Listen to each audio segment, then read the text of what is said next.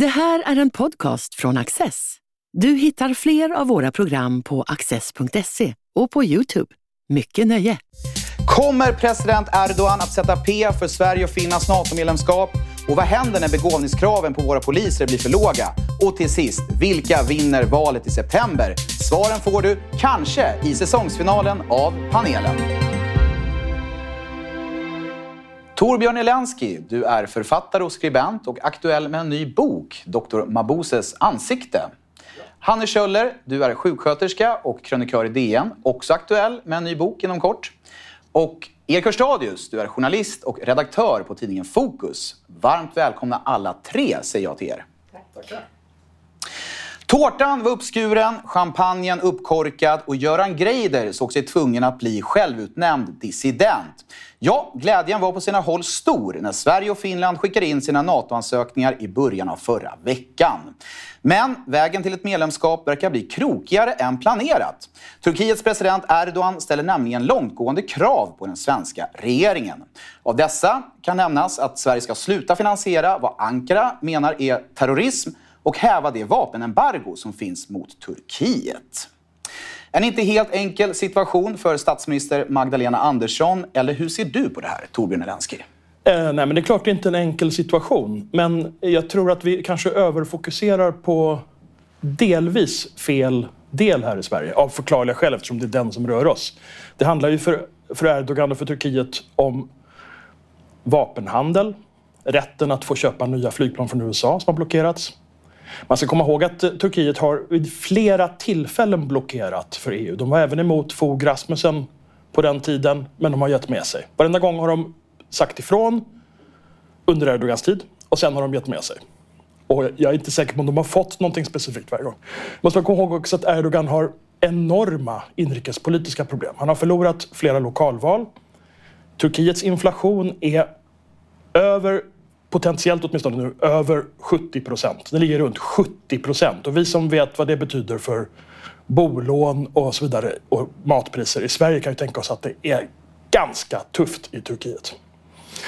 Jag tror, att, jag tror ju personligen att det här kommer att man kommer att hantera de här kraven på något sätt för att de största länderna i Nato, de mäktigaste, rikaste länderna i Nato vill ha med Sverige och Finland.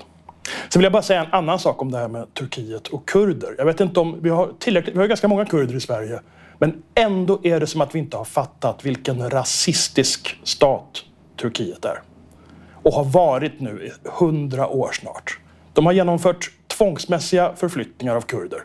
Förutom naturligtvis det här, men det är ju en tidigare stat som stod för folkmordet på armenier och, och andra kristna. Fördrivningen av greker så att säga i skapandet av det moderna Turkiet. Men de håller på in i vår tid. In i vår tid, än idag. Och i princip förbjuder det kurdiska språket. Kurderna är 25 procent av medborgarna i Turkiet, räknar man med. Men det är bara en bråkdel av dem som kan sitt eget språk. Det har varit förbjudet med kurdiska skolor. Eh, när man har pratat kurdiska i samband med rättegångar, vilket var förbjudet förut, men en del vill göra det, då kallas det för det okända språket. Alltså man har fört en systematisk rasistisk politik mot alla minoriteter. Och som sagt, kristna, greker och så vidare, judar är ju i princip borta nu från Turkiet. Kurderna är så många att de kommer inte att försvinna och man har ännu inte lyckats hantera detta. Det är ett stort problem som vi knappt fattar här i Sverige. Och tror jag, och delvis också på grund av att vi är så genomsyrade av såna här postkoloniala teorier enligt vilka det bara är vita som är onda och turkar då, Ottomanska imperiet, turkiska nationalstaten, den kan ju inte vara rasistisk. Lite förenklat, men ändå. Hanne, vad tänker du? Nej, jag skulle säga så här, jag är verkligen ingen Turkietkännare, men som jag har förstått situationen så är det ju väldigt mycket, mycket väsen för lite ull, eller vad det är man brukar säga.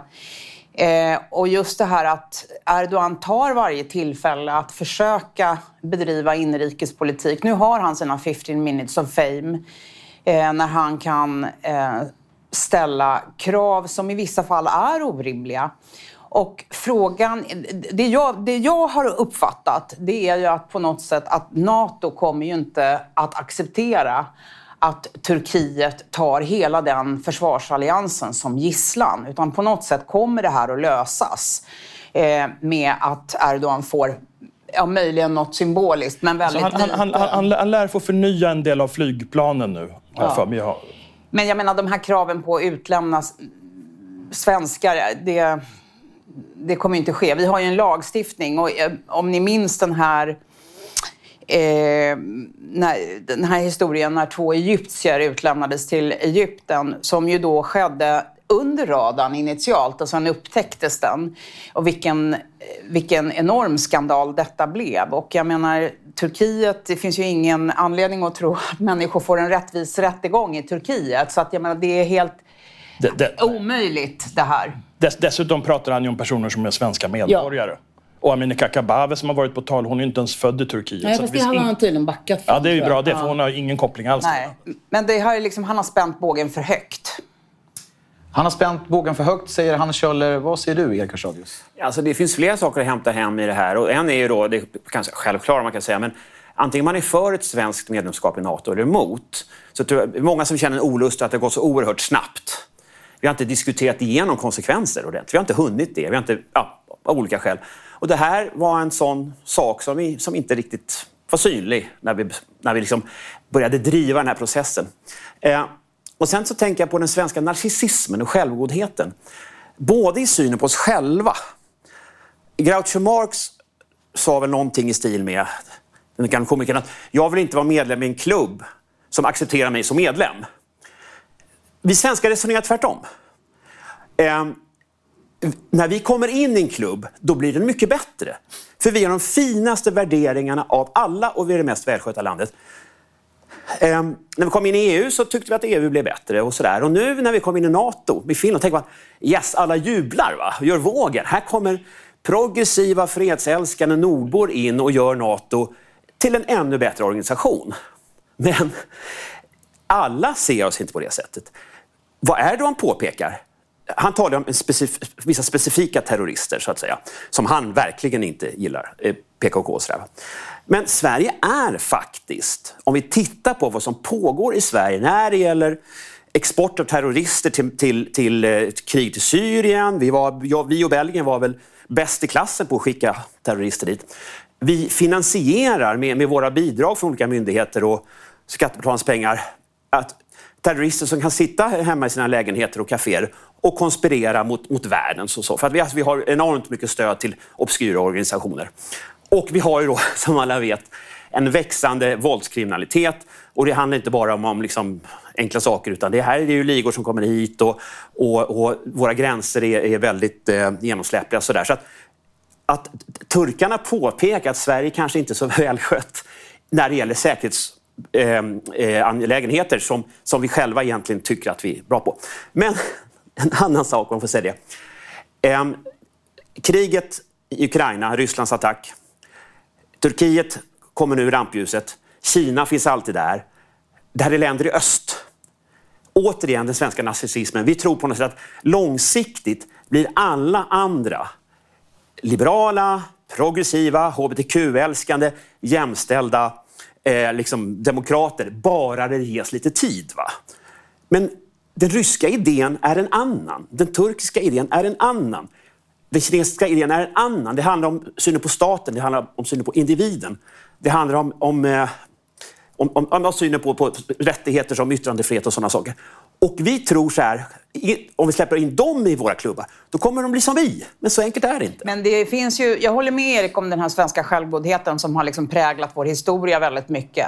Men i det här fallet så är ju Sverige och Finland väldigt välkomna, för det är bara att titta på en kartbild. Det är två pusselbitar som fattas för att liksom säkra Östersjöregionen. Så att här tror jag verkligen att vi har eh, är mer välkomna av många länder i NATO än vad vi var i EU-samarbetet. Alltså inte för att vi var ovälkomna där, men, men jag tror inte att vi, vi hade ingen nyckelposition där som vi har här.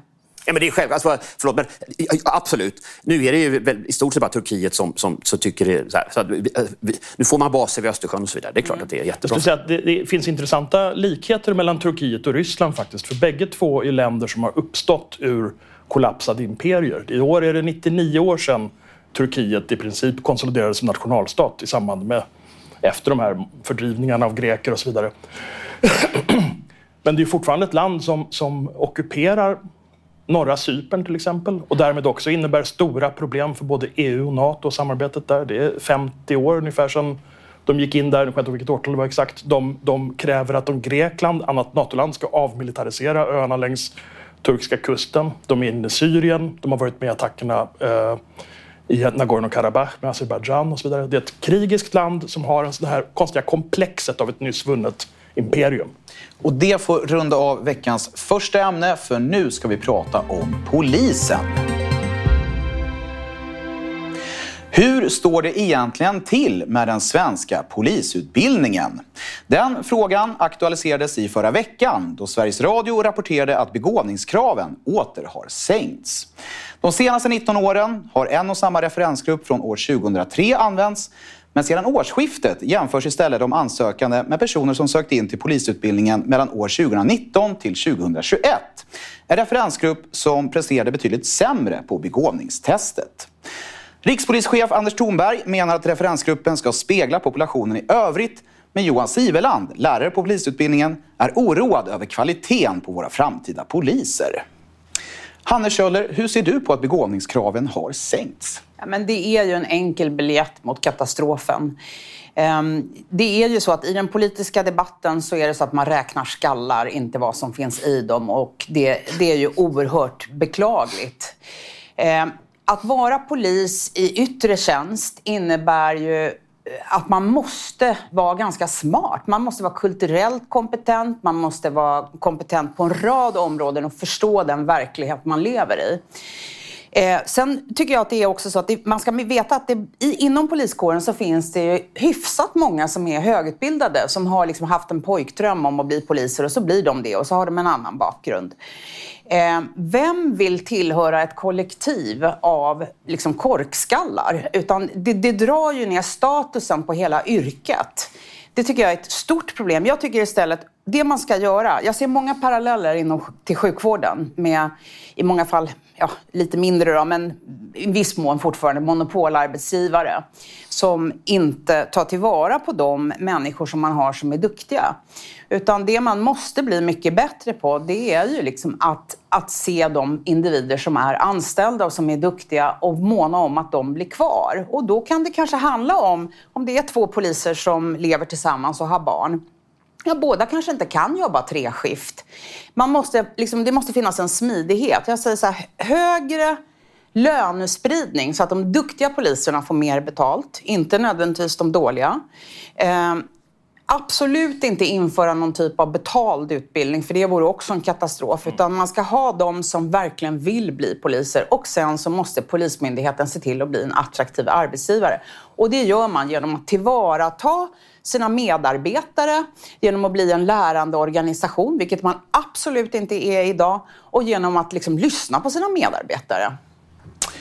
Torbjörn Elensky? Ja, jag tycker, jag tycker det är spännande att dra parallellen till sjukvården. Jag tänkte också på skolan. För det är som att man i alla de här sammanhangen tänker man sig att mer resurser och fler personer är lösningen. Och okej, okay, om vi måste sänka snittnivån så, så funkar det. Men det viktiga är väl att ge, föreställer jag mig, de personer som redan jobbar inom polisen exempelvis, ge dem eh, utrustning, ge dem befogenheter, kanske förbättra deras utbildning. Jag menar, vi såg under de här eh, kravallerna nyligen att polisen inte klarade av att hantera folkmassan överhuvudtaget. Och det berodde väl inte på att de var för få utan på att de inte kanske hade sån utrustning som man hemskt nog använder för eh, kontroll av massdemonstrationer i andra länder. Det finns ju demokratiska länder som har sånt som är rimligt. De var nog för få vid de kanske var för få också, ja, det är möjligt. Men, men de var också för dåligt utrustade. Ja.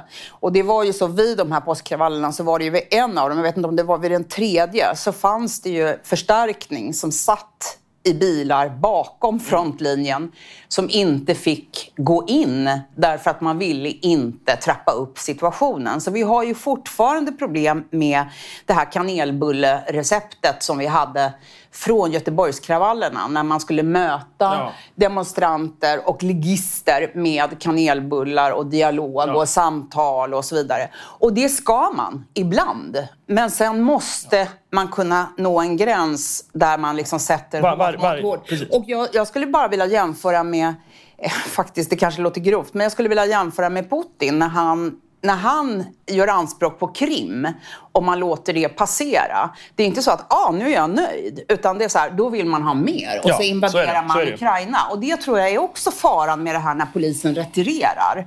Att Ja. man liksom man legaliserar laglösheten. Absolut. Det är ju dessutom, vad jag förstår, inte hårdare straff för att ge sig på tjänstemän och poliser som det är en del andra länder kanske det skulle vara. Ja, jag känner inte till det ska jag säga.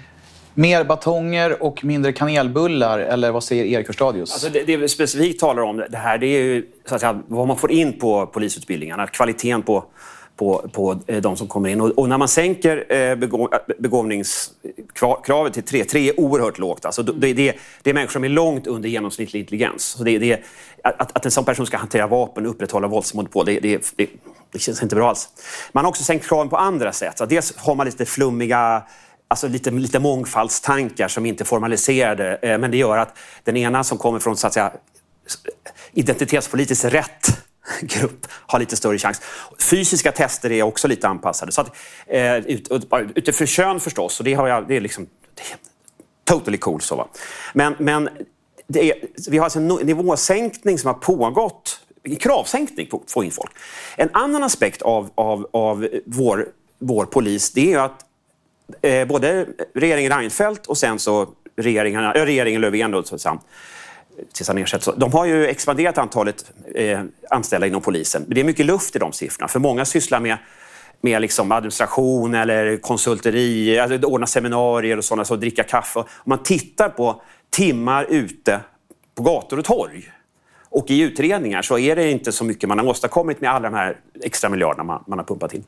Eh, sen påpekar den här polisen, Johan tror jag han heter, eh, en tystnadskultur som är så att när han, när han gick ut med det här, det, det blev, väckte ju stor uppmärksamhet.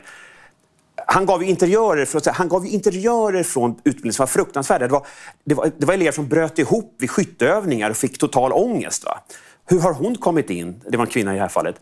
Eh, och det är folk som fuskar och håller på. Det, det, är, alltså, det, det, det är en stor minoritet riktigt, riktigt dåliga elever. Men då borde man, det finns en dialog mellan den här visselblåsaren Johan då, och hans chefer.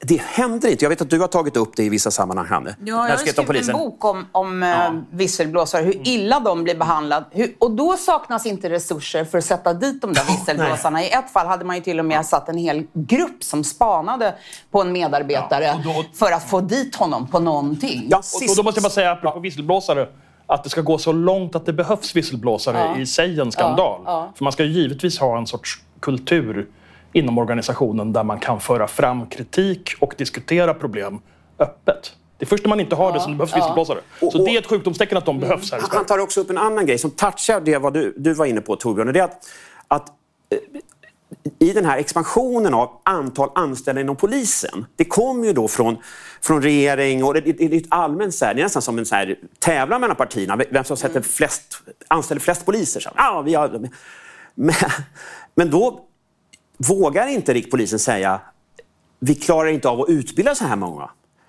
Eh, vi kan inte absorbera så mycket liksom, ny kompetent arbetskraft. Åt, då är det en tystnadskultur från cheferna uppåt mot politiken. Så vi alltså tystnad från cheferna uppåt mot politiken, då är det dåligt, och neråt mot medarbetarna. Va? Eh, Så cheferna opererar liksom lite grann i tomrum. Jag antar att de har fullt upp med att ordna värdegrundsseminarier. Men jag måste också säga det att jag tänker just det här när man räknar skallar och man sänker kraven på innehållet i dem när de kommer in. Mm, De som är lika gamla som jag kommer ihåg det här med baseballligan som härjade på Norrmalm. Jag vet inte hur många det var, om det var fem eller om det var tio eller något sånt. Men en eller en grupp på fem eller tio poliser kan ju påverka tilliten till hela poliskåren. Och därför är det så oerhört viktigt, både för oss som kanske inte är kriminella, men även för de som är kriminella, att eh, att Hur vet du att jag inte är kriminell? Nej, men, och jag ska säga, och vi som är etablerade i samhället och har en inkomst eh, som vi deklarerar. Nej, men att, att den där, en, polis, en felaktig polis kan orsaka så oerhört mycket skada.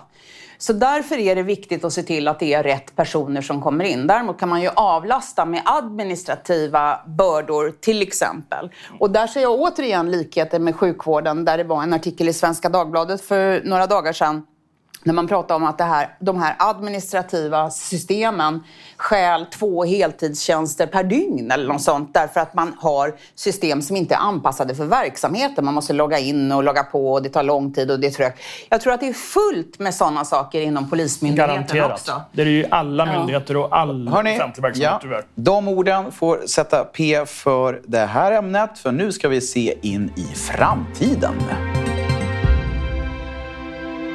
Även om sommaren precis har börjat så är det ju faktiskt inte långt kvar till höstens val. Den 11 september går svenskarna man ur huse, ja, ganska många i alla fall, för att lägga sin röst på någon av de åtta riksdagspartierna.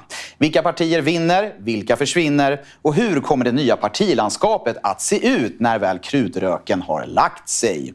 Vi vänder oss till panelens orakel Erik Hörstadius och frågar, vad ser du framför dig? Jag vill invända mot din inledning här. Jag anser inte att sommaren har börjat. Vi kan säga att sommaren har börjat om det är en väldigt, väldigt varm maj. Det är fört Andra protokollet. i juni, ja.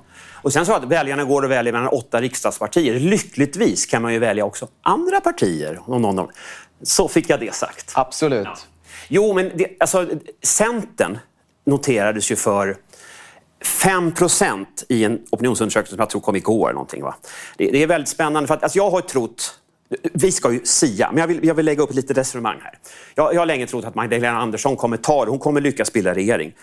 Det har ju byggt på eh, att eh, inte att, då får inte Liberalerna komma in och Miljöpartiet inte komma in. Då blir det svårt. Men givet att båda åker ur, eller båda klarar sig. Jag tror att, för att Magdalena Andersson har fått en sån kanonstart. Som hon har varit otroligt imponerande. Och dessutom var hon ju så att säga... Eh, hon har det man kallar etos, tror jag. Hon bär med sig så mycket in. För att hon har varit finansminister rätt länge. Och, och, och, och hon har en väldigt vinnande stil i, i debatter och så. Va? Och hon har blivit av med Miljöpartiet som ställer till mycket för sossarna. Dessutom har ett vänsterparti som som tillsammans med sossarna driver sossarna mer åt det här, lag och ordning och trygghet och mindre invandring hållet och så. Alltså Vänsterpartiet är inte där, men i andra frågor så har Vänsterpartiet anpassat. Okej. Okay. Ulf Kristersson har lite svårt att hitta, hitta frågor som riktigt bär i debatten, förutom det här vanliga lag och ordning och så. Men tänk om det nu är så att när Johan Persson har tillträtt för Liberalen, och där ser vi en effekt uppåt. Det stärker ju Kristerssons alternativ påtagligt. Vi kan nog räkna med att Liberalerna klarar det här. Men Miljöpartiet har inget lyft. Och jag ser inte hur de ska få det. Så jag har ändrat min kalkyl väldigt på sistone. Och så kan man ta upp eh, Martin Ådahl som är vice partiledare i Centern och eh, ekonomisk-politisk talesman. Alltså varje gång han framträder i media, då förlorar ju Centern mass, tusentals röster. Va? Så, så de, måste, de måste låsa in honom på rummet, till att börja med. Um, men jag börjar luta åt att Kristersson har en ärlig chans.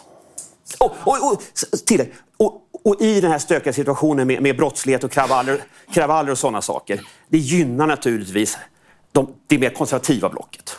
Hanne? Ja, men det är oerhört svårt att spekulera i vad som kommer att bli den stora valfrågan. Och jag tycker erfarenheten har lärt oss att det räcker med att två till exempel cancersjuka kvinnor framträder i Agenda en vecka innan valet så puff är hela spelplanen förändrad. Och det är långt till valet. Jag kommer ihåg att jag skrev någon, eh, någon artikel om att eh, Miljöpartiet hade ju varit med och sanktionerat en licensjakt på varg. Och så skrev jag att det här kommer fälla dem. Och sen kom flyktingkrisen. Jag menar, vem pratade om Ja. vargar då? Så att det som ter sig väldigt stort idag kan vara borta imorgon. Och eh, jag tror att mycket avgörs av hur det går med ekonomin och vem som framstår som mest trovärdig. Nu har vi ju en situation där närmare åtta partier av åtta i riksdagen eh, vill frångå det pensionssystem som vi har. Eh, och lova väldigt mycket till en grupp som inte alls har det dåligt jämfört med andra grupper i samhället. Så att kanske är det så att ansvarsfull politik kommer att bli en valvinnare. Jag hoppas det i alla fall. Vad hoppas du på, Torbjörn? Ja, jag håller med föregående talare. Men framförallt det här att det kan hända saker som vi absolut inte har någon aning om nu. Vi kan få en sommar som är präglad av kravaller. Putin kanske plötsligt får för sig att spränga en atombomb någonstans. NATO-förhandlingarna går åt helvete. Inflationen skjuter iväg ännu snabbare än vi trodde och så ligger vi alla med apkoppor. Ja. Och vad, jag vet inte vad skulle resultatet av det här bli? Det vanliga är ju att man sluter upp kring regeringen så var det ju början av corona, fast det har ebbat ut. Och kommer en till våg av corona så lär ju inte de direkt tjäna på det. Eh, jag tror att det som talar för S är att de är så fruktansvärt makthungriga och de är så himla intresserade av att regera och de kan styra ihop vilka koalitioner som helst. Jag kan till och med föreställa mig att Liberalerna plötsligt sitter i regering med S igen för att någonting har hänt som gör att ja, men det här är så allvarligt. Och så vidare. Och så men det som måste... talar för S också är ju Magdalena Andersson. Ja, ja hon mm. också. Och, de, och Moderaterna, hur det nu än är, de är inte tillräckligt makthungriga tror jag, konstigt nog. Och deras stödpartier är liksom ändå inte... Ah. Av saker du sa kan hända. Ja. Det, det, är en sak du inte nämnde. Ja, säkert, det var säkert många. Ja, såklart. Nej. Men en som hände sommaren 2018. Mm. Det var förbannat varmt. Ja. Och det kan mycket väl ha varit det som räddade Miljöpartiet kvar Exakt. 2018. Utifrån att de är mest förknippade med att liksom bekämpa klimat, äh, alltså den globala temperaturhöjningen och sådär. Och då vill jag nämna en sak apropå det som också är intressant på lite längre sikt. Att en anledning till att det här torkan var så fruktansvärt besvärlig, det var att svenska eh, AV-systemen i kommunerna är så eftersatta, de är så illa underhållna att de inte klarar av bevattningen. Så att säga. Det handlar inte om vattenbrist direkt, trots torkan. Men gud vad fega vi är. Ska vi inte... Alltså, jag sa Kristersson har en chans. Det är inte så järvt att säga. Är det någon av oss som har djärvt att säga, sticker ut hakan och säger så här går det? Nej, jag törs inte. Alltså jag, jag, inte, inte så här går det vågar jag inte säga, men jag tror att om det blir tillräckligt illa så plötsligt kan vi sitta med en stor koalition här också. Det, det, är, det är det mest absurda som kan hända. Men då, det skulle vara ifall kriget i Ryssland får liksom... Det var ju rörande, att se, det var ju rörande att se Ulf Kristersson och Magdalena Andersson. Inte bara rörande. Jag blev nästan varm om hjärtat på riktigt. När de står, de ska ha en liten duell i senaste partiledardebatten i Agenda.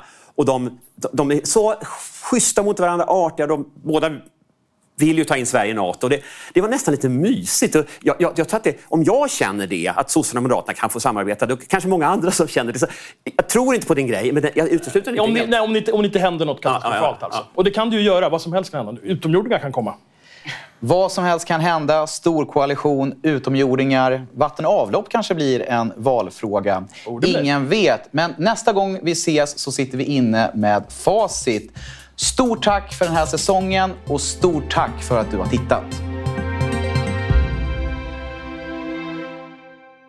Du har just lyssnat på en podcast från Access. Du vet väl att vi också är en tv-kanal och tidning? Teckna en prenumeration idag på access.se.